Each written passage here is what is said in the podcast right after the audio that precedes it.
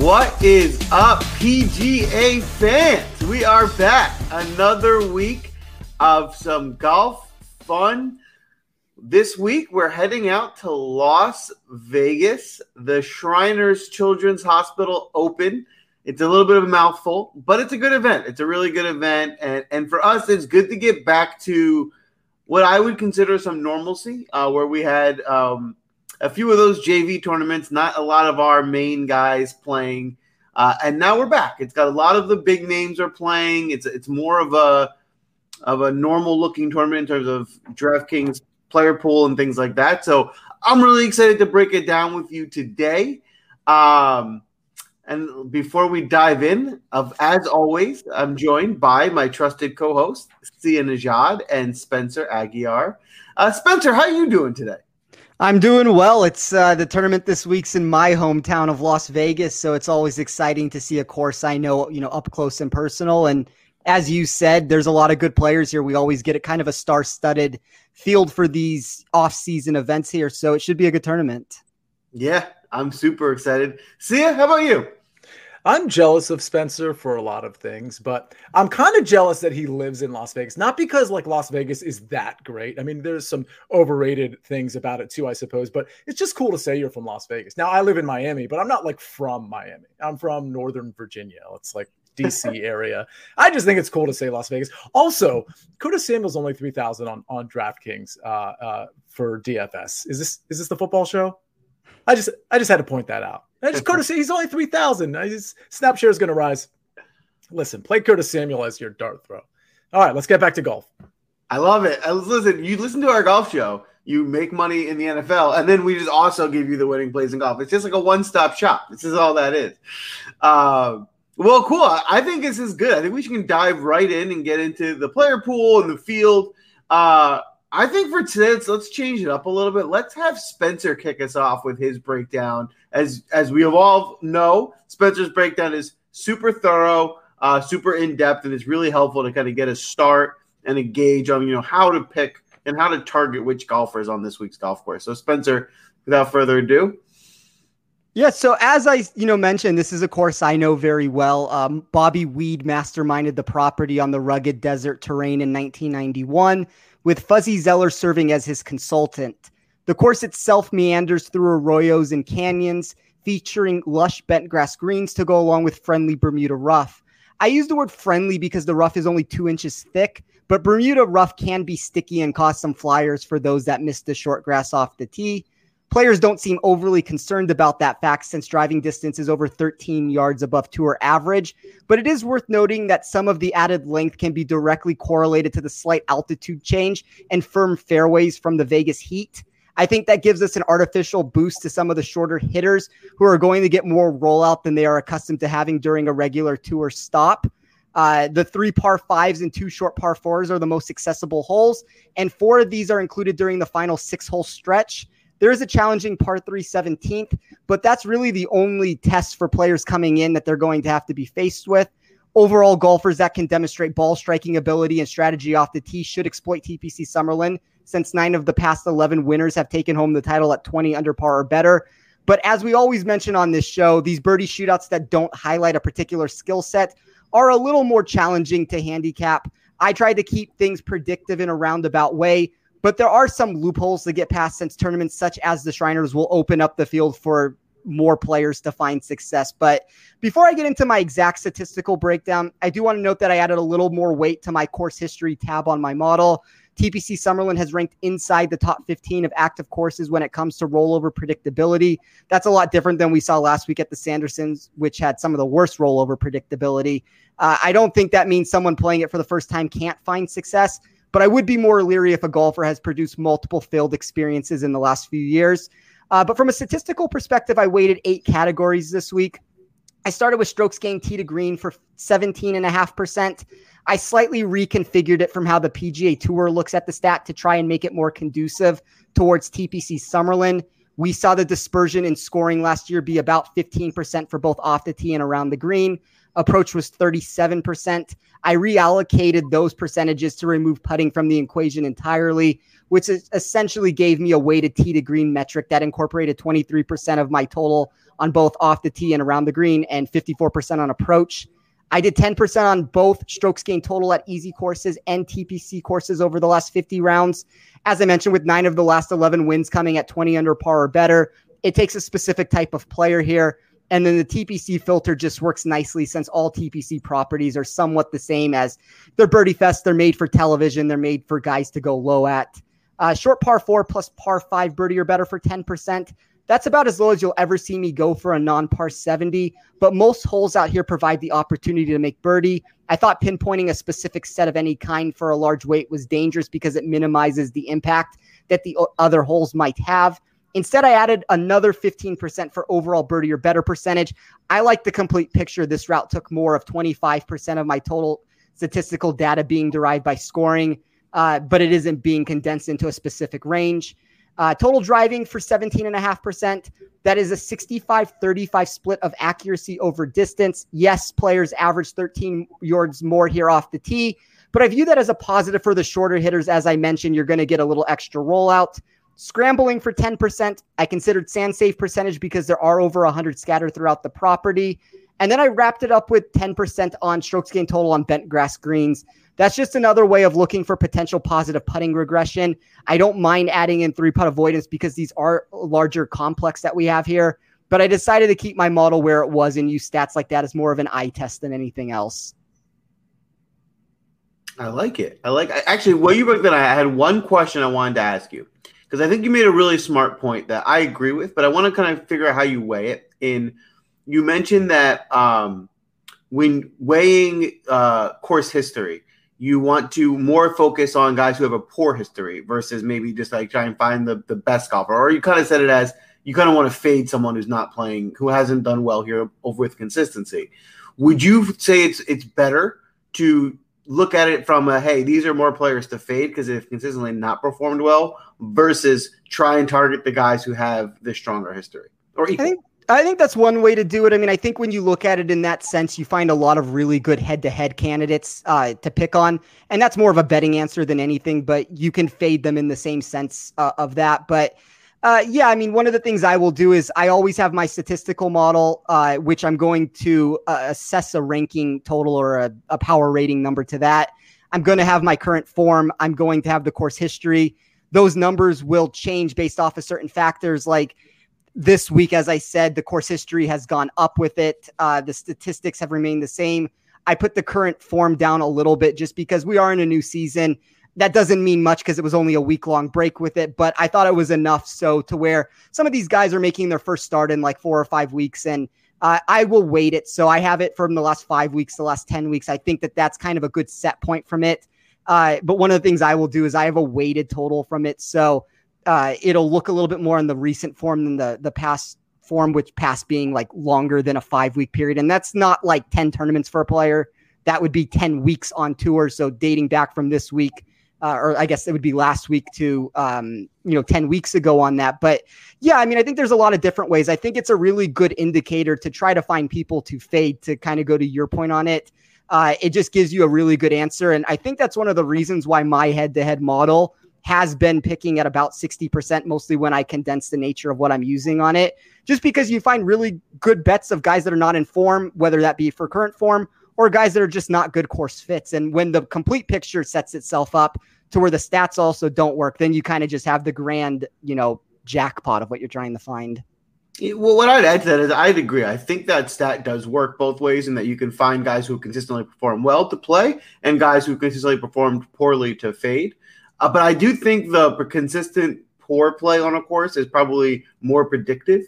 Uh, a guy just you know doesn't play well at certain courses, doesn't suit their swing or what have you. That's probably more predictive because with playing well, you know, it, there's there's a few guys that we'll talk about in a minute who have consistently been like in the teens, and like, what does that mean, right? That that is not going to win you GPP. Obviously, they're doing something right. They're competing pretty well, but they haven't gotten top ten, so it's like a little awkward. It's like you still need some so many things to go right that I think it's more predictive of the negative than the positive. But either way, I do think it, it's super helpful. So thanks for that, Spencer. Uh, Sia, how about you? What are you looking at for the course this week? I mean, how am I supposed to follow that up, Joel? I don't even know what to say. I mean, you know, if, if I'm in, in, I'm happy to take Spencer's opinion here, but, but if I'm looking at just kind of a more, I don't know, macro breakdown, uh, some of the stuff I've put in my model, other than the like the basic metrics. Um, obviously, it's a birdie fest, so you know birdie or better gained, birdie or better percentage, whatever your whatever kind of website you're looking at.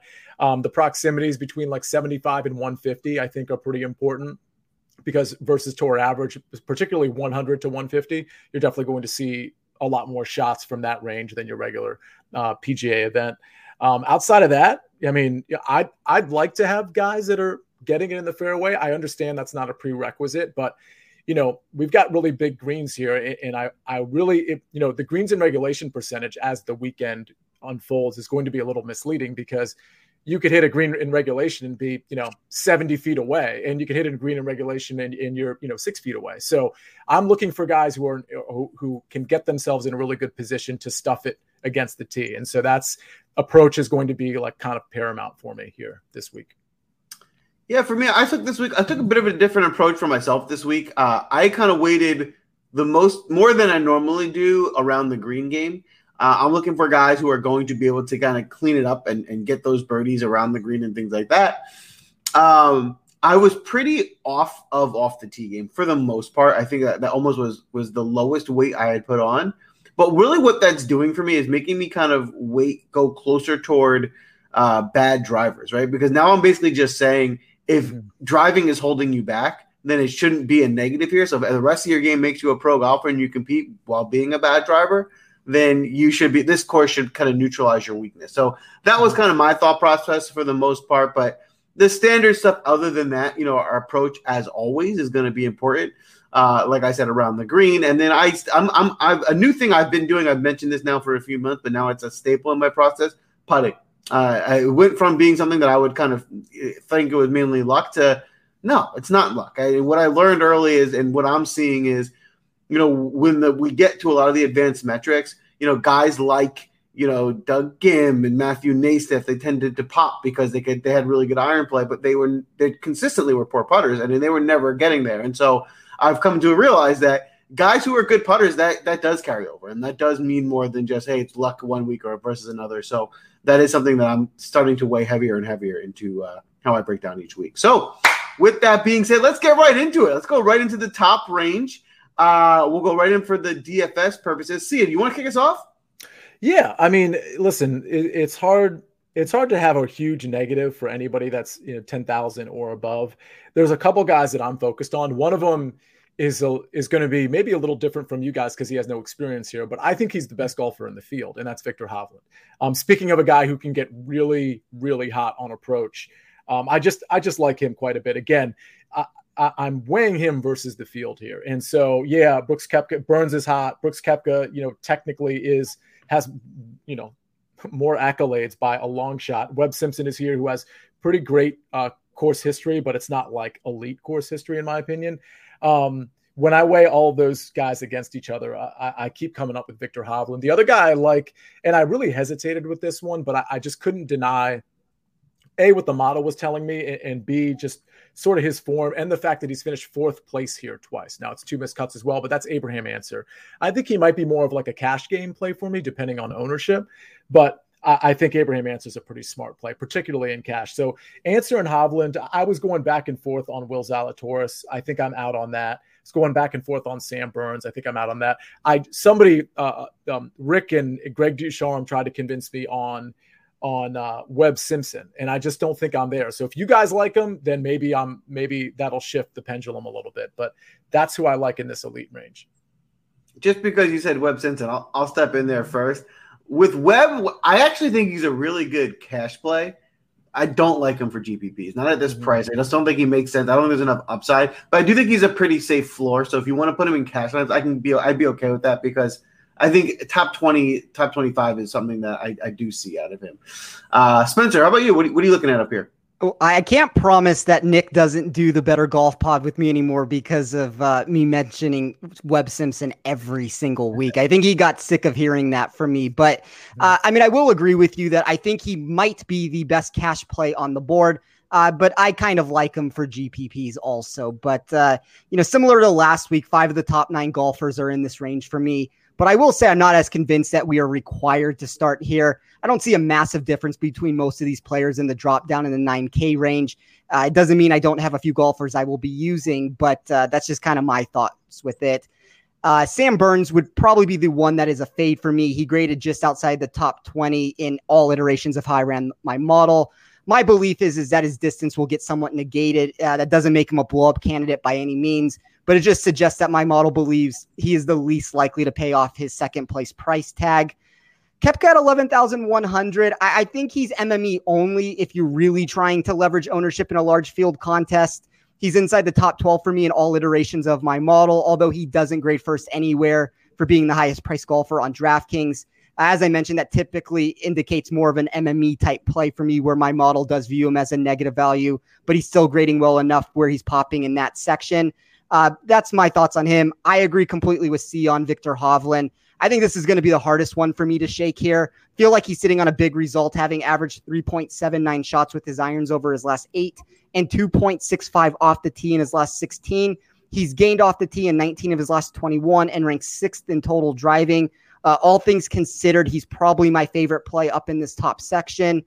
Ancer at 10,400, you know, kind of as Sia was saying with that too. Models are going to love him. I don't think you're going to find a model that doesn't like him this week. He's fourth overall for me, third for upside, eighth for safety. But I've talked about this exact scenario on this show with you guys before. I just think he's overpriced when he gets put up in this mm-hmm. section. Uh, this yeah. is a better course fit for him than we typically get. But I'm not sure the upside is quite what everyone believes it to be. He'll probably finish inside the top 25 and he'll look fine on paper but I'm not looking for a popular safety play when constructing a GPP build. I think there's $9,000 golfers that have just as much upside as he does, if not more. Uh, Simpson is going to be the chalk answer, as I said, that I am going to be willing to play here. We've just seen this narrative countless times where he's almost bulletproof at certain venues. Uh, the Wyndham Championship is the more pronounced definition of that. But even here, he has recorded four straight top 20 results. I, I think he's, as I said, one of the must have cash options. Uh, but I think you can get creative with him in GPPs. And then my real concern with Zalatoris is just that he doesn't make enough birdies over four days for an event like this. Uh, you know, I find him to be in this weird zone where I'd rather pay up or down for certain golfers. I don't necessarily have an issue with him, but can't play everybody. So at 15%, I'm out on him. So for me to just quickly wrap that up, Hovland and Webb are my favorite plays where I'm willing to eat the ownership in GPPs if I start in this range. Uh, as I said, I'll be using Webb heavily in cash. I'm more or less out on Burns and Zalatoris because of where they are priced. And Ancer and Koepka are probably game specific type looks for me. I like it. Uh, I, I think I'm more, I'm kind of similar as I felt last week, where I just feel like this top range, they're all good plays. Obviously, these are the best golfers. There's nothing wrong with them. But in terms of GPPs, as everyone knows, that's mainly how I'm look, looking at this. Um, I think the pers- the the combination of the highest price tag with kind of the highest ownership. This there's a lot of ownership up in this top tier. Mm-hmm. Uh, is to me, it's an easy pivot off of it. It doesn't seem like it's a necessary uh, to go into this range. I can be balanced. I can get, save some ownership. So to be honest, I'm I'm really not very heavy on any of these guys now. Uh, if I'm going to play a lot of lineups, I will sprinkle in some of these guys just because they're the best players. But I'm talking my lower percentages, and I will be more more focused in the in the next range below. So, with that being said, uh, Spencer, why don't you kick us off in the 9K range? Yeah, so I, I, like this range a lot, as you just said. I think there is a lot of potential pivot options, and I agree. I don't think you need to start in the ten thousand range. I think when you get the you know ownership to condense in the one section, you kind of get things that open up below. So I'll run through some of these guys. Obviously, some will be more cash game plays than than others, but uh, Louis Oosthuizen in nine thousand nine hundred. I think he should have playability across the board because he's made sixteen straight made cuts and upside at the specific test. He ranks second on Bentgrass greens and first in strokes gained total over his last 24 rounds. There's still a little worry on my part about his ability to make birdies in bunches for a shootout like this. Uh, that just naturally makes him a better cash play when you look at that. But I think he does possess a contrarian nature for GPPs just because he's around 10% owned. Uh, Scotty Scheffler at 9,700. If you look at my model this week uh, and anybody who uses it, you will notice Scheffler doesn't grade out exceptionally well with the way it was released. But one of the things I like to do is alter certain variables on my version to try and see who moves when something is added or subtracted. And Scheffler will remain GPP only because there are some red flags with it, but some of them are easy to explain, which one of them being the fact that he's never finished better than 74th here in two tries. So let me start with that and I'll work my way down from there for other reasons. But uh, if you remember, he played the Shriners tournament last year, having taken off three weeks in a row because of COVID 19. So I'm willing to throw that result out entirely And even his 74th place finish in 2019 is more aberrational than anything else when you consider the fact that he entered Saturday eight under par and within striking distance of the leaders. Uh, two poor rounds of golf plummeted him down the leaderboard on the weekend. That's something my model can't tell the difference in with the data, with the way that it's put together. But, you know, I don't like heavily altering stats when I release it from a you know pertinent data point. I'd rather somebody else make that decision. But the other thing i really liked about him is that he ranks 61st in my model for strokes gain approach over my long-term time frame. But i think you can discount that also for a few reasons. So he's gained with his irons in five of his past seven but maybe even more importantly than that that 61st place ranking isn't differentiating an easy course from a hard course. When i dial my data in to show only how he scores at tracks that are easy He's sixth overall in this field. Um, this situation reminds me a lot of Homa at the Genesis, where he was lightly owned and my reconfigured model loved his potential. And I think we get the same spot here where the public will be underweight on him, at least for where they should be. But his upside wins this event if we get his best. I mean, that's kind of one of the reasons why I think he's just a better play than Ancer. You get him for cheaper, you get him for lower ownership, and I think you get better upside with him. Uh, Hideki at 9,500 is fine. I think, you know, I'm not incorporating as much putting as you are, Joel, with it. So you're always going to get a little bit more of a ideal setting for what Hideki shows up. Uh, I, I, think that if I really was going to play him, I'd want him to be six to eight percent owned. It doesn't seem like we're going to get that. So, based off of that reason, I'm probably going to be out. I think English at 9,300 is probably my second favorite uh, GPP play behind Scheffler. Uh, he ranks inside the top 25 in my model for strokes gained tee degree o- green over his last 24 rounds and is also inside the top 16 in my model over the last two years for scoring at easy courses. Uh, Sung is kind of trending in the wrong direction. The one thing I'll say about Sung Jae is, is he was number one in my model, at least from an overall perspective. He's lost strokes with his irons the last two weeks. I think that's something worth noting on it. Maybe I'm big braining my own model here, but if I'm going to give Scheffler a boost for what the changes I made for him, Im definitely suffers the opposite fate. And then I like Siwoo Kim at 9,000. Four top 30s in his last five starts, two top 15s here in his last three appearances, uh, top 10 in my model at short courses. I think he fits nicely into a cash build and is still usable in GPP. So for me, Scheffler would be my favorite in a GPP. English would be my second favorite. And I think I can find a way to fit in Siwoo Kim. I like it. I like it. See, how about you? What are you looking at in this range? Let me ask you first, because, or one of you two, because um, I'm looking at different ownership projections than you guys are. I'm just looking at a different site. Um, what are you seeing Scotty Scheffler at? Because my number is pretty high, and I'm surprised by it, so I think it's wrong. I mean, I I have him at about ten and a half percent. Maybe okay. I'm too low. No, I don't think so. Actually, to, to, be honest with you, the, the site I'm looking at, which I'll, I'll remain nameless, I don't think is as great with ownership projections, particularly not early earlier in the week on a Tuesday night. So that's why I was asking because I don't think this number is right. Um, okay, yeah, because Scotty Scheffler is not somebody I considered, but honestly, Spencer, after because he's a guy I normally like, and Joel, I know it's a guy you normally like as well. And given sort of the uh, you know the reasons, not excuses, but reasons why you know we, he has those those finishes over the last two years here, it certainly makes sense. So um, that's definitely somebody I'm going to be willing to play in in GPPs. Whereas like Ancer might be more of a cash game play for me, as would be like a Webb Simpson. I think Scheffler is, is a way smarter GPP play, and I, I, I shouldn't have even said I I think. I mean that's like an an actual fact that this lower owned. Uh, this lower rostered guy is going to um, have more upside from a GPP standpoint. So um, the, the the other two guys I like are the, are the are the ones that Spencer just mentioned, I like Louis uh, quite a bit. I, I, think when you're looking for guys, the one watch out for him is when I looked at sort of his proximity buckets, you know, 100 to 150, 75 to 100. You know, he he didn't really grade out as well as I would have thought over the last 36, 50 rounds. But honestly, the game just seems so perfect. He's just gonna hit it in the fairway, and then he's just gonna stick it in here. Like it's just it's such a like almost like a lazy like like this is just how Louis plays. And I I, I think I, I know there's a different narrative about Louis in terms of being able to string birdies together, but I just don't see a reason why he can't do it here.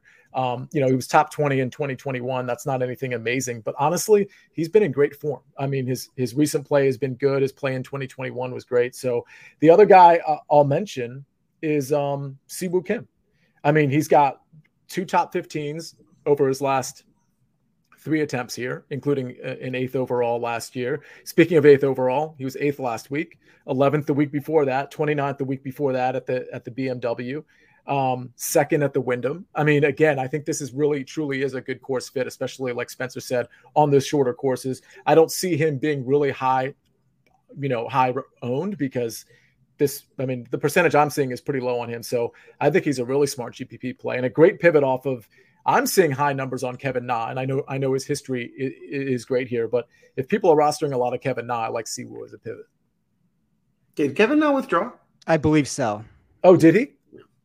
Oh, my bad. Yeah, okay. and I unfortunately that's one of the the sad things about this is I, I think it was a really good pivot off of Kevin Na, and now obviously people are going to have to make that decision here. So I think that's going to boost Si Woo's numbers yeah. um, a little bit because uh, I was out on Kevin Na as it was. So I mean that's the unfortunate part of it. That's so weird because Kevin Na's usually he'll usually wait till like you know three or four yeah. holes in the first round to withdraw, but whatever. Okay, changed man, I suppose. he got he had some good luck. He started winning tournaments. All of a sudden, he's like, okay, I'll be better friendly. I'll start letting him know. yeah. Uh, no, I, I, actually I'm the opposite with this with this group. I like everybody. So uh, unlike the first tier, I'm like, yeah, I could probably fade the whole thing. I'll probably have a couple shares of everybody in this tier. But to simplify, uh, I'm with you guys. I think we're all in consensus. Louis is my favorite play. Um, Louis is just, you know, I think people we forgot Louis was the best golfer in the world for like a two or three month stretch last year where he was just killing every tournament, first or second. Uh, and then like it wasn't like not that much has happened since then. There's like a couple tournaments where he still did like pretty well. It wasn't like he was terrible. I think he missed one cut or two. Um, and we're kind of like, oh well, it's been a couple weeks, so we're kind of done. It's like it's not that far removed. Uh, so I and, and and you're right. This it, it, helps that this course seems like perfectly fit for his game, where he should be able to go up and down. And so I like Louis a lot. Um, and my second play in this in this tier, I think that I like a lot that we didn't talk about as much as Harris English. Um, and it, it's kind of for a similar reason. Harris English came back from what I guess an, an unknown injury, was playing great. He never slowed down, and it just kind of feels like oh now it's a more loaded field, and he's kind of just kind of playing second fiddle to some of the other guys, but. I think he, Harris English is playing as well as anybody. So I think uh, two guys right there that I, am more than happy to jam into my lineups and then kind of start with or or build from there. So that is the 9K range. Why, uh, Sid? Do you want to kick us off in the 8K range? Yeah, let me read a couple comments first. We've got um, Charlie says, "Thanks for the help last weekend, fellas. My biggest win ever. I, I can't remember how much he won, but I do remember the screenshot. It was it was quite a bit. So um, I know the he he goes by a different screen name in our Discord, but uh, Charlie works really hard at this, so I'm really glad he took a he took a big one down or a couple big ones down. Uh, AZN Shorty, I think this is Yamazaki in our Discord. Um, congrats to Joel for his recent 20k win in college football. So that's back to back weeks. Uh, he killed it. Nice, nice promo for his Friday night show. He does a Friday night show at eight o'clock, which is really excellent. I always stop in a little bit as well, but uh, Joel, any any comments to AZN Shorty here? I appreciate it. Uh, keep coming back in. It was a big week, and I will say, like, listen, DFS goes in in streaks like anything. Um, and you know, so some weeks in golf where like I just feel like I'm seeing it really well, and I, I have a good feeling I know I'm going to win. Uh, that's where I am right now with college football. I mean, a, I'm on a heater. The picks feel good. Like I'm going into each week with a lot of confidence. Uh, I know I'm plugging the show, but every, everybody who's watching seems to be winning too. You guys check it out uh, we're we're doing well. Yeah, I mean, I, again, Friday night at eight o'clock. Like, if you're not like going out, there's just no reason not to turn this on. Um, it's again, you find it on our YouTube channel. We have a video hub at windailysports.com. It'll all get retweeted out from the main page. But uh, Joel, congratulations. That's that's pretty impressive. Um, so yeah, you asked about the 8K range you know, I I'm going to lean on you guys a little bit here because the only guys I like in this 8K range that, that I that I know I want to play are kind of at the bottom. Honestly, Erik van Rooyen might be my favorite at 8,000 just because, you know, I, I feel like he's sort of and by the way, I don't think he has any history here, but I think he's sort of out of everybody's consciousness because we haven't seen him in well over a month, I think. Uh, well, at least not since the Tour Championship, but he went on that heater just to qualify for the FedEx Cup playoffs. He did well in the FedEx Cup playoffs. He was fifth at the BMW, seventh at the Northern Trust, and then 22nd at the Tour Championship, which of course isn't really that great with that narrow field. But I, I just think, you know, if the ownership is low, which what I'm seeing, it is pretty low, I think this guy's playing really, really well. And I think we're all going to be reminded of it and kind of feel like, oh man, like, what, you know, what were we thinking? Once uh once he actually shows up for this tournament. So that that's a guy at eight thousand. I, I think I want to take a chance on. I'm not really fond of anybody. You know, normally I would be on a Jason Kokrak. So if you guys want to convince me there, that's fine. But his history here just really isn't very good. I think Corey Conners is very interesting. The recent play is good. Um, the course history isn't very good. His his putter really kind of makes me nervous. I'm not going to be on Paul Casey. The only other play I even want to mention, and I know Adam Scott has ties here, so I'm curious if any of you are on him, but I think Patrick Reed is an interesting GPP play, or at least I thought I did. But the ownership I'm seeing is, is a little higher than I thought. But with Patrick Reed just kind of being off the radar, I thought at this price in this field, he made a lot of sense but I'm going to wait to hear from you guys on the 8K range because mm-hmm. I'm I'm more in the 7K range in terms of the guys I really like. I like this range a bit more on the bottom end of the range. I'm with you. Um, I think especially for a GPP, it feels like Patrick Reed is underpriced. Um, you know, as a guy who in this field, if he was not the top price guy that he shouldn't be, but if he was in the 10K range, you wouldn't have bet. You'd yeah, that makes sense. Uh, if he was ahead of Will Zalatoris, you wouldn't be surprised by that. So uh, down at 8,600, when you look back at a winning lineup, if you saw that it was Patrick Reed in it with, you know, some of these other big dogs, you would be like, oh, that's such a smart play. So for that reason, I really like Patrick Reed.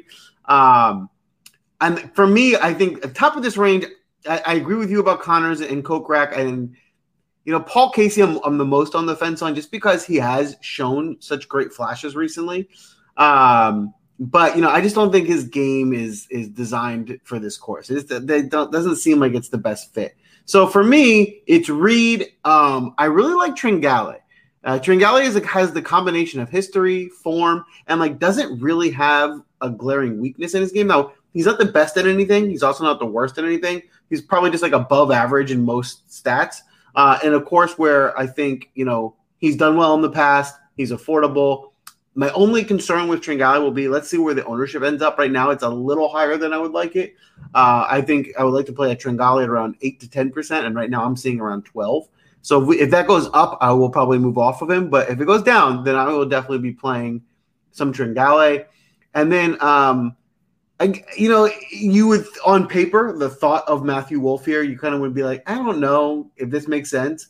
But this is where I go back to. You know how he, you know, Wolff can be really wild off the tee and that gets him in a lot of trouble.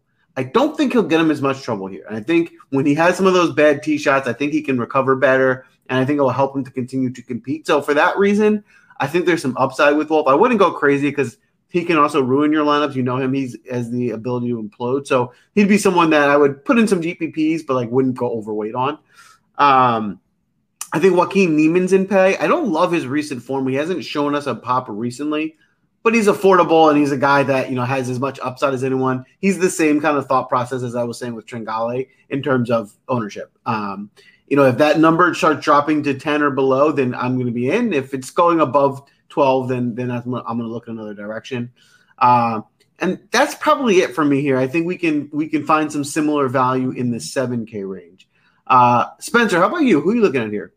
Yeah, so one of the things I noticed is Paul Casey does seem to play well at similar venues that Webb Simpson does. Um, that's one of the reasons why he is in play for me. He's gained with his irons in 13 uh, starts and off the tee in six of his last seven.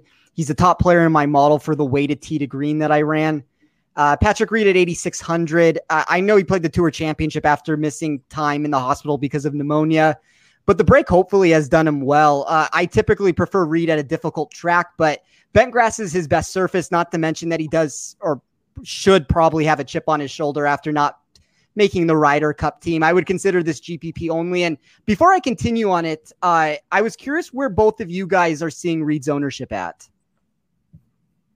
I'm again, I'm not confident in my numbers. Believe it or not, I'm pretty sure I saw it at close to 15%, which doesn't make any sense to me. Yeah, I mean, I see him at eight. I mean, to me, if he's sub 10%, he is just way too good to be priced here and not mm-hmm. generate traction. I agree it's a different play at 15%. So, uh, I mean, as these numbers come in, I guess we'll get a better idea of that. Uh, I like Cameron Tringale at 8,500, as Joel said with it. I, I think he's doing everything but win over these last few months. He has nine made cuts in his last 10 starts. Six of those finishes have resulted in a top 26, and he ranks inside the top 50 in all K- eight categories of my model this week. Uh, there is some lack of win equity if you want to look at it like that, but the price tag is cheap enough to take shots at GPPs, uh, especially as Joel was saying. I mean, if he can be in that like 8 to 10% range, I like him a lot more than if he's in like that 12 and a half to 15% range. And then I like Joaquin Niemann at 8,300. I'm kind of willing to excuse what he did at East Lake just because that's a venue that will sometimes catch up on a golfer where everything implodes and it implodes badly. But I think his recent numbers actually look okay. Uh, he's gained off the tee in 31 of 34 starts with his irons in 17 of 20 he probably has as much upside as anyone we can find in this $8,000 section that's not named Patrick Reed. So I like Niemann and Reed as kind of your dart throws here that are grading out well for me. I am going to play Casey. Uh, just because I think there is a correlation to some extent with Webb Simpson. And I, I like Webb, I think, more than everybody else does. And then Tringale makes a, a, lot of sense too, with just with the way he's been playing lately.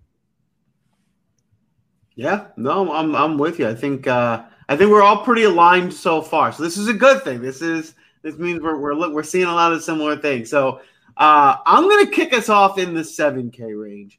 Uh, I'll start at the top. I think uh, I think Russell Henley is interesting. I really like mainly his price. Um, I think Russell Henley could have been, you know, a thousand dollars or eighty five hundred, and we wouldn't have batted an eye. And then coming in at ten percent, like I just think there's a lot more value from GPPs of having a lineup full of Russell Henleys and Patrick Reeds uh, it's all balanced, then you know going for the chalkier guys up top and then trying to find some some dart throws down low. So that's kind of the the, the look and feel of my lineups.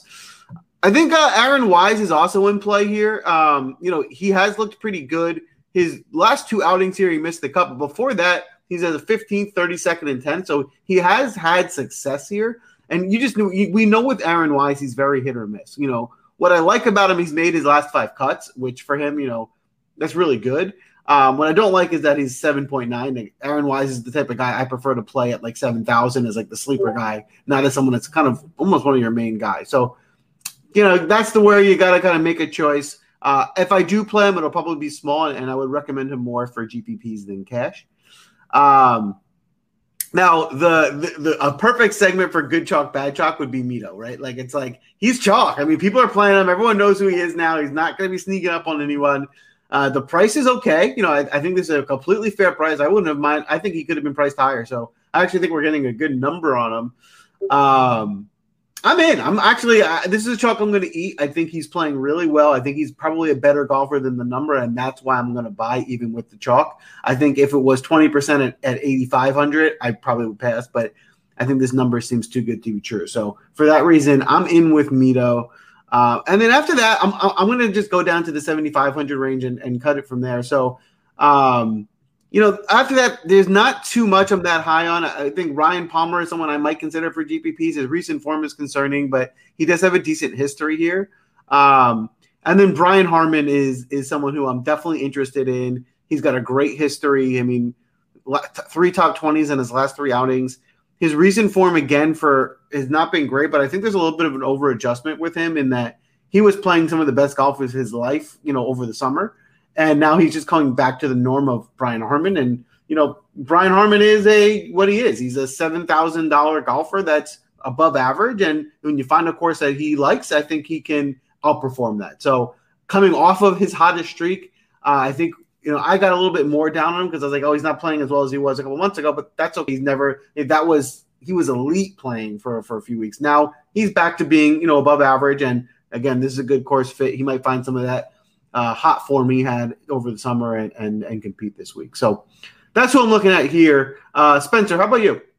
Uh, I will add to this, and I'm not so sure that this still remains true, but I know it was true as of a couple years ago. Aaron Wise, his home course is TPC Summerlin. So, yeah, so that's an interesting note with him. I, I do think he makes sense, uh, but I don't have a ton of guys I love from $7,500 and above.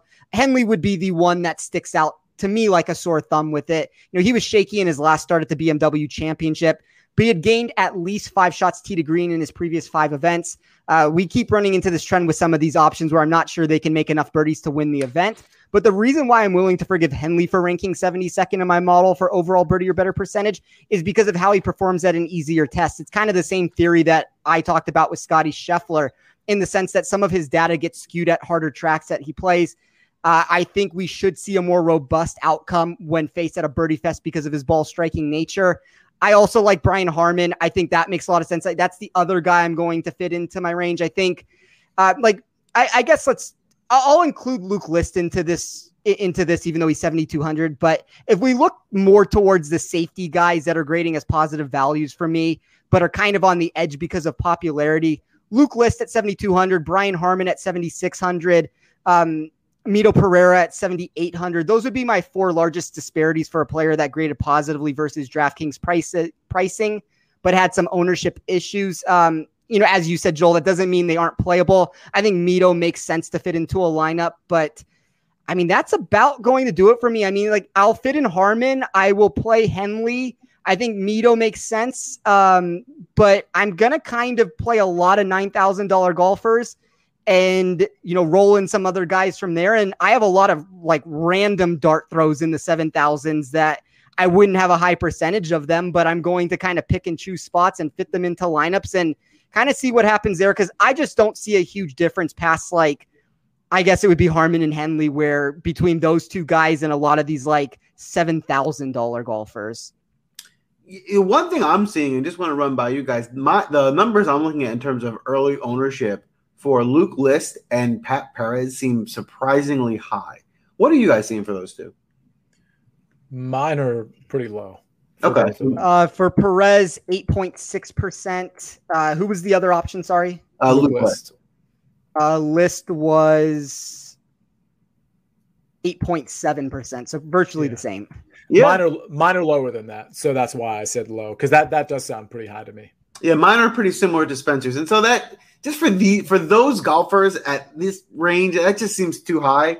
Um, I, I do think they're both they, they both would have been fine value plays, uh, but they weren't like guys. These are great value plays, and so at that percentage, I'd probably fade. But let's see when we get Steven's article on a Wednesday night. Uh, what the more accurate percentage looks like before we make any commitments one way or the other. Uh, Sia, how about you? Who are you looking at here in this range? Yeah, a lot of the guys you are. So I won't go over why you like them because I like them for the same reasons. But but Russell Henley again, we're, we're leaning on. For me, I, am really concentrated on ball striking, but but more like approach play. And and if Henley's approach game is as hot as it can be, not as hot as it has been, but as hot as it can be, then he is a guy that's going to be a tremendous value at 7,900.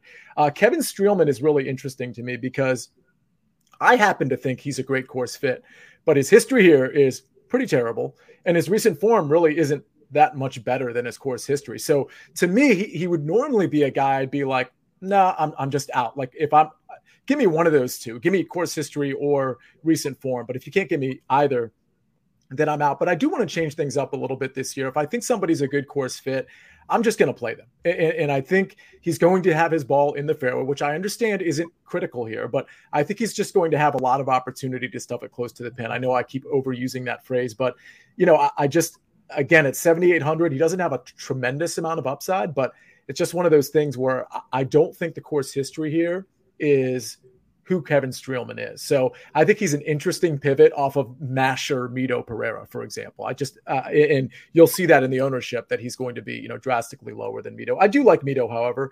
Maverick McNealy is another guy who's kind of like Streelman, where course history isn't very good. Recent history is kind of whatever.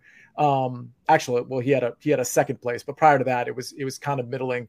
But again, this is a birdie fest, and we know McNealy can succeed there. So even though the course history isn't very good, I might take a shot there. I absolutely love Brian Harman. I think, you know, in a few weeks, we could be looking at him in a similar similarly situated tournament from a talent standpoint, he's 8,400. And, and I think that goes for every player here, by the way. And Joel, that's why I think your balanced lineup approach makes a lot of sense because there's plenty of guys in the 9K range that in three or four weeks will be in the 10K range. And, you know, some of the 10K guys will be down in the, in the low nines. Like, you know, it's, there's some of these guys that just you know are going to fluctuate over the next few weeks so we may as well anticipate that fluctuation as opposed to playing it right here right now um, as far as other 7k guys i like uh, Sahith Theegala is interesting. Props to Spencer and his partner on Be the Number Pod because they've been all over him the last couple weeks. And uh, I was on him a little bit last week.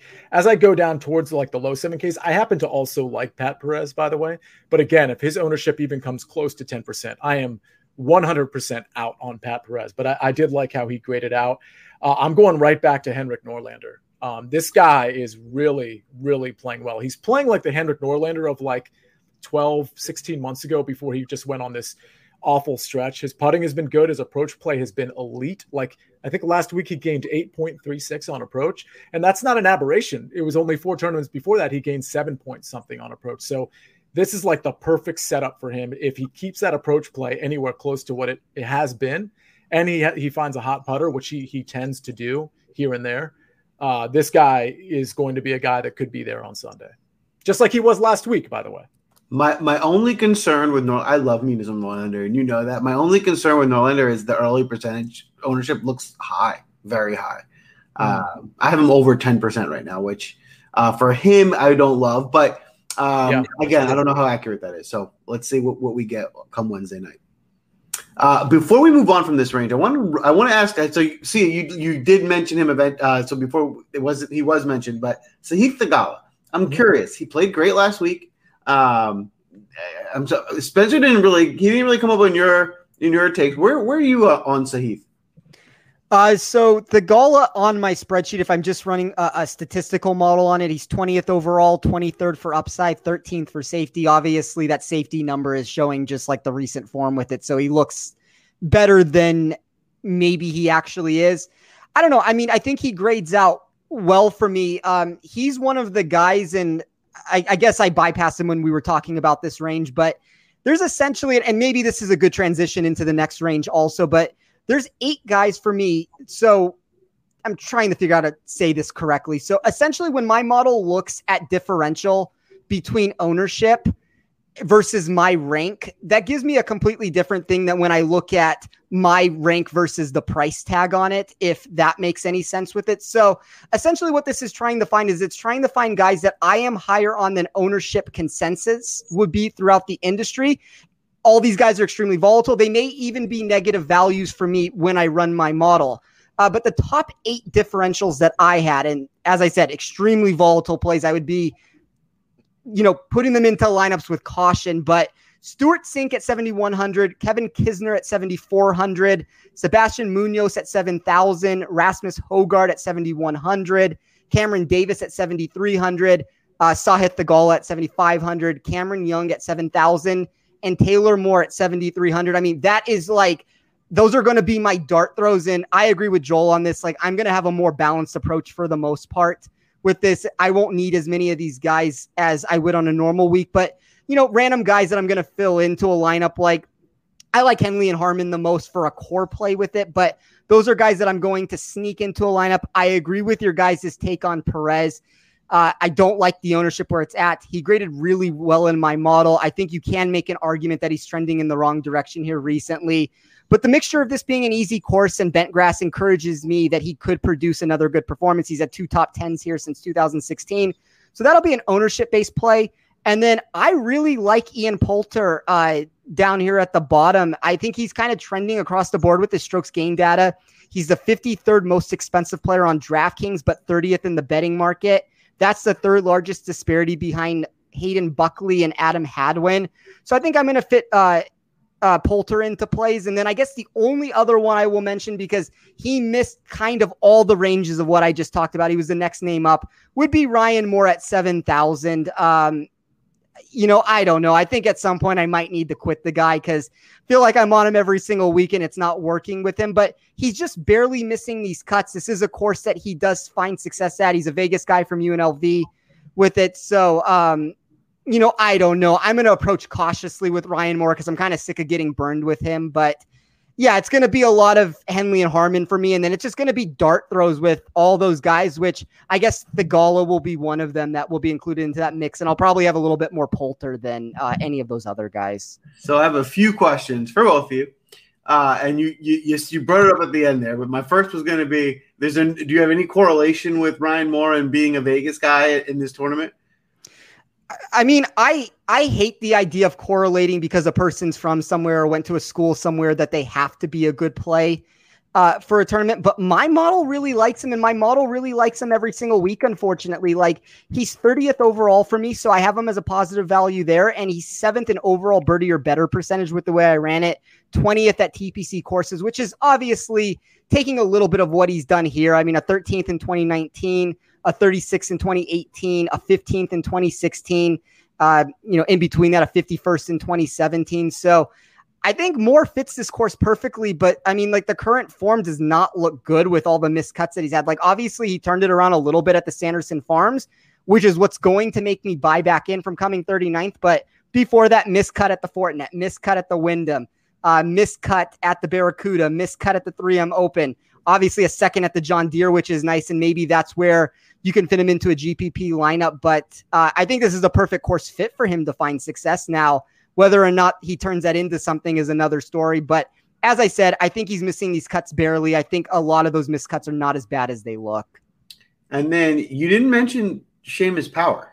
Something broken. I thought you were. What happened there? uh, you know, so Seamus was 41st overall for me, 32nd from an upside perspective. If I look from a GPP build, he's a value. Um, it's probably just the course history number or that I'm getting from him. Um, but he's a better player now. Like I don't want to look too much into that, but did miss the cut at the Sanderson. I, I think that there are reasons why he makes sense. Uh, fine in the weighted tee to green metrics I ran. Uh, he hasn't been good overall at TPC courses. I guess that's the other thing that uh, took him down. But I don't have a problem with Seamus. I mean, he kind of is right in that range of like you could go either way in my model with him. And if you look from a GPP perspective, like as an upside perspective, then he does great as a very slight value. So I don't have a problem playing Seamus. Like my model, like Seamus, as everybody knows at this point, but uh, not as much as it usually does for whatever that's worth. Yeah, I mean, I like Seamus. The main thing I love about him is I just think his price is too good. I think he's a better golfer than the price mm-hmm. Tag. I don't fair. think he's necessarily a great a course fit, but this is a guy that we know has a lot of upside, and below seventy five hundred, it's just a good value. And uh, he makes birdies. He, he's yeah. oh, he's yeah. been a birdie maker, so this is it seems like it could be a fit for him. I I um he rates out really well in my model, but I didn't put him in my initial picks article. I kind of just glossed over him, and I don't know if that's some recency bias at play here, and I'm just realizing it this moment right now because I kind of want to play power. Oh yeah, I'll, I'll, definitely have my shares, especially for GPP. Just again, it's one of those things where it's like looking at roster construction when he's your second lowest price guy and the team is power. Like, yeah, I can win a tournament with like with mm-hmm. him being one of my mm-hmm. my lower price guys. Um, the last guy in this range I'm going to mention, then we're going to move on because we are running tight on time. Is I know I think Spencer, you briefly mentioned Kevin Kisner. Um, I think he's a good course fit here. I think he, he's not that far off from his big win. I think he's playing well. Uh, any positive or negative takes on Kevin Kisner? Yeah, I mean, I, I like Kisner from an upside perspective. Like it's going to be GPP only with it, but uh, he was inside the top eight of my differential with the way I ran my model with it. So I think anytime you get that where I don't know what kind of ownership you guys are seeing on him, like I see him at sub 1% right now. So I think when you get that, that it makes a lot of sense to like take a shot with Kisner just because he's too good to be in that range. And it doesn't always work out. He might miss the cut, but I think it makes a lot of sense with like a guy like Seamus, a guy like Kisner, that you're just getting golfers that are a little bit too good when they are the second to last guy into your lineup, as you said, Joel. Totally. I'm with you. Love that. All right, let's wrap this up. We're going to do the 6K range and then we'll get into our uh, outright market. So, uh, in the name of time, why don't we go into the 6K range and give our favorite three plays each? Would that work? Yes. All right. Sure. you want to kick us off? So I'm going to buck your rule and just list a bunch of players. Right, I said yes, but I was lying. In the moment, I knew I was lying, but I said yes. Okay, so let's start with. Uh, th- there's not a lot of guys I like in the upper 6K range. I just like the quote dart throws that are in the 6,500 and below range. So that's really where I'm starting. Uh, uh Chesson Hadley, I'm just going to mention because he had he has had some good recent form and his history here is actually quite good. Um, James Hahn, I can make the same argument for, although his recent form, he hasn't shown anything, but he has good history here. So I wanted to point out uh, James Hahn as well. Uh, Tom Hoge at 6,400. Uh, listen, this is a guy that can get really hot on approach, and, and we've seen him do that. And his history here is pretty good as well. Um, Hank Lebioda. Listen, man, this guy, the fall from grace is real. He's 6,300 And I just think he's shown the upside for him to. I mean, granted, he hasn't shown it recently, but he showed he, he showed it for a good you know four tournaments in a row. I just don't think it went away. I don't think those four tournaments or however many it was was a complete flash in the pan. So give me Hank Lebioda. I do want to point out I think it was Coach who who sent me something on Harry Hall. Harry Hall played here at this course TPC Summerlin like six days ago, and he shot a 12 under. Um, it was like a what is this a par 72 he shot a 60 well it was a par 72 when the the day he played it i think. It's a par 71 here for for the big boys. But anyway he's 6000 he's the min price. I, I, believe he's from here. And i think everybody i just said has an h in their name. Hank lebiota harry harry hall tom hoge uh chesson hadley james hahn Let's throw in KH Lee, and we've got our all H team in the 6K range. I did also mention one non H guy. I think I might have mentioned Kyle Stanley, 6,100, the worst putter on earth. That's going to kill him here, but he is a good ball striker. Maybe he can get hot for a few days, 6,100. I just think it's weird seeing him that low.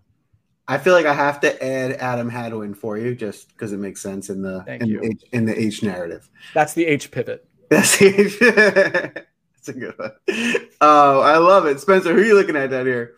Well, if Sia can't abide by the rules, I guess I won't either. But uh, you know, just I don't want to touch too much on because I think Sia did a really good job. Uh, these will just be rapid fire. I think Kyle Stanley at 6100, James Hahn 6400, Hank Lebioda, uh, Harry Hall, UNLV guy, Hayden Buckley, Adam Long, Mark Hubbard, uh, William McGirt is like as volatile as you can possibly get. I don't know why my model seems to like him. I mean, he's less than 1% owned. I don't mind taking a shot there. But if I'm going to touch on, I guess Matt Kuchar, you could throw in there too at 6,600. Good at TPC properties. I think the length may help him a little bit. But my two favorite plays in this range to get back on track probably Hadwin at 6,800. I usually fade him in head to head wagers, but I love how this course sets up for him.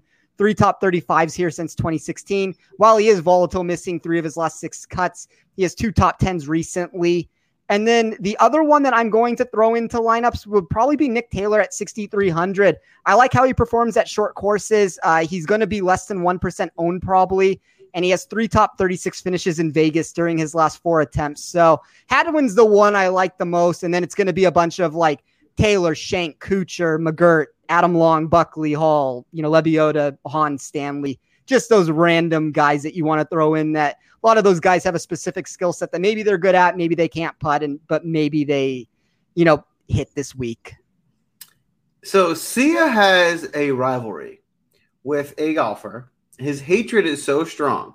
He was able to list like 10 6K range golfers. Yes. That were all pretty good. And he excluded he excluded a guy that actually makes sense at this tournament. Harry Higgs, his, his mortal enemy, is he somehow found a way to make sure that he can list 12 guys in the with a whole all their names start with H in the 6K range and did not include Harry Higgs in that range, which is unbelievable to me. It's, it's um, he has two H's, so that makes it even worse. exactly. Uh, but for me in this down down here, you know, because of my balanced approach this week, I'm going to do very very few dart throws down here. There'll be a few guys I might look at, but for the most part, I don't need to be spending too much time down in the 6K range. For those, for the few guys that I am interested in, um, I think Scott Piercy is interesting. He does also has a really good history here. Um, his around the green game is elite. So for someone who could be a pretty good course fit and not coming to come in at a very high ownership, and Joel, he's a he's a Vegas guy as well. Yeah, he lives in Vegas. Mm-hmm. That is new information that I like him even more. So uh, we will be playing some Scott Piercy for sure. Um, and then you know after that, I think there's some guys a little bit lower. I think I'm interested in someone like a Peter Malnati, who also has a really good course history. Coming in at 6,500 allows you to really get cram some of those guys you like up in there.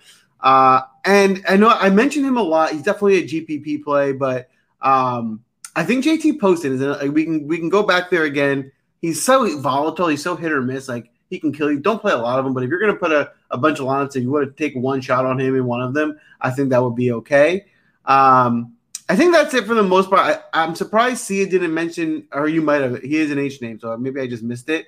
Uh, James Hahn, did you mention him? I did. I mentioned okay. him. Yeah. Okay, so there's James Hahn, and, and I guess I no one can follow. My, I can't even follow my own rule. Um, the last person I, I, don't, I'm not sure if we said was Brian Stuard, uh, who I think is a really good course fit. His game should work well here. Let's not forget he was the darling pick like three tournaments ago, and like he kind of fell off, but. uh, is not that far removed at this price point. I think he grades out pretty well here. What's his price, Joel? He is. Oh, I see it. It's 6,300. 6,300. Yep. Wow, that's really low. Yeah, wow. I, I like the Stuard call also. Um, he's somebody I guess I had overlooked with it, but uh, he has like 40 something spots of value in my model from, uh, which is very substantial. So I, I like that call on your part, Joel an extremely volatile player at this tournament, uh, as you'd expect in the 6,300 range, with a lot of missed cuts, but also a fourth place finish in 2020. So there's something to be said for that in this range. For sure. For sure. Um, all right. I like it. That's good. That's the player pool. I think we gave out some some winning plays. You got some options to choose from. Now, before we wrap up today, let's uh let's touch on some outrights. Um, See, do you want to kick us off in the outright market? Yeah, I've got four, and I'll just be super quick with them. Um, Viktor Hovland, I just said I think he's the best player in this field. It's not a sexy number at twenty to one, but whatever. Uh, I I think it's. Uh, I I don't want to say there's value in the number in a full field like this, but I think it's a pretty good number. I'll, I'll bet it. Uh, Hideki at twenty eight to one. I think he's another one of those guys that that might be. We might we might find out after this tournament, or we might realize, hey man, this guy was kind of mispriced at ninety five hundred. Like what you know why are why is Ancer and Burns ahead of Hideki? Like we get it because of their recent form, but like are they really better than Hideki? Like it's very int- the pricing here is very interesting. So please don't get those of you who are formulate, formulating lineups over the next two days. Don't get caught up with the pricing. Like just look at the players that you like that we like and, and make your team. If there's a guy in the 8700, he's 8700, and there's a guy 9600 it doesn't mean that the 9600 guy is better. Just please understand that because we we all we all uh, fall into that trap. Um, so Hideki, uh, I'll go with Mito at 50 to one. I think it's a good number, and then finally I'll go Norlander at 130 to one. Those are my four. I love it. I love it. How about you, Spencer? Yeah, I have four also. So Harris English at 32 to one, Joaquin Niemann at 48 to one. I had to make a tough decision between Scotty Scheffler and Viktor Hovland. I ended up going with Scheffler at 23 to 1. Hovland was the one that missed out for me. I, I like the Hovland call on CS part. I mean, I think that if he wins this tournament, it's not going to surprise anybody. And I actually think the number is fine at 20 to 1. It's just exposure kind of adds up when I'm in the sub 50 to 1 range. And then uh, nobody's going to love to hear this, but I took Webb Simpson at 30 to 1 on FanDuel. I just think that's a really big boosted price. I mean, he's 18 to 1 at a lot of places. My model thinks he should be the favorite to win this tournament. So if you're going to give me him at 30 to 1, and then I guess just as a random uh, other thing that they're out there, my favorite head to head bet this week, Siwoo Kim minus 112 over Jason Kokrak. Uh, that's minus 120 at a few offshore books and minus 130 on DraftKings. So I think that's a good number on FanDuel for Siwoo over Kokrak, who seems to be trending in the wrong direction at this point. I like it. Um, I'm going to give four plays to them, but I'm going to give you guys two complete Hail Marys. So I have two 100 to 51 plays. Uh, the first is Adam Schenk at 151, and the second is Denny McCarthy at 151. So again, Hail Marys, but I think these are two guys that have the upside to win. They're, they both have been playing pretty well recently. So if you want to really uh, try and bankrupt the casino, then we could take a shot at it there. Um, but then I think my more realistic plays, I like. Um, let me just double check the number to make sure I get it right. Mito at fifty to one, and I think uh, I think it'd be a, another a nice shot to take uh, in the eighty to one range. It's actually two guys. There's Ryan Palmer and our guy Seamus Power. So uh, I think those are just two really good numbers for those two guys. I almost like Ryan Palmer more as a bet of an outright than I would in a GPP in a DraftKings lineup because he's one of those guys that if he's hitting it and playing well, he does have the upside to win the tournament, but he's just he could also just easily miss the cut. So those are some of the uh, the tickets that I I would punch, but more I'm I'm going for I'm swinging for the fences. So um, not something that I'm picking with safety. Now let's go to where we really make our money in the first round leader market. Uh, Spencer, why don't you kick us off? Who are your first round leader plays? But I will say, based off of what you just said too, I like that Palmer call on your part. I mean, I know we didn't talk about him at all, and he probably does make more sense as a bet, but uh, I really like where your head's at there. But I have three first round leaders this week. So Emiliano Grillo, 85 to 1, Scotty Scheffler, 40 to 1. And I wanted to make sure I had some Viktor Hovland exposure. So Viktor Hovland, 35 to 1. I love it. I love it. Um, for my first round leaders, uh, I'm going to keep it. You know, again, we're, we're swinging for the fences. We're going to try and hit a home run on, on the first day. So uh, for starters, I got Hank Lebioda at 150 to one. Uh, I have Spencer's boy at 180 to one. Dirt McGirt uh, for your first round leader, and then the more realistic play, someone that I think we can actually uh, get there at 60 to one. I like Brian Harman. Hmm. So, Sia, how uh, who where am I putting the bank? The whole bankroll. Where's it going? Man, this is to blow you away, guys. Um, my my breaking news is just really going to break the bank. Like sports books need to need to be careful at this point. Okay, and by the way, this you know what? I'm to save this for later. Okay, let me just start with Hideki Matsuyama at 40 to one. Okay, that I, I think there's value there. We know he can get hot. Uh, obviously, he's elite, but we know he can get hot in first rounds as well. Um, Russell Henley at 60 to Uh, I like that. EVR was almost going to be the breaking news. I wasn't in love with the number. He's also 60 to 1. Uh, Henrik Norlander at 90 to 1. If you remember, he was my breaking news as first round leader last week, and he kind of got close actually. Ended up finishing fourth overall.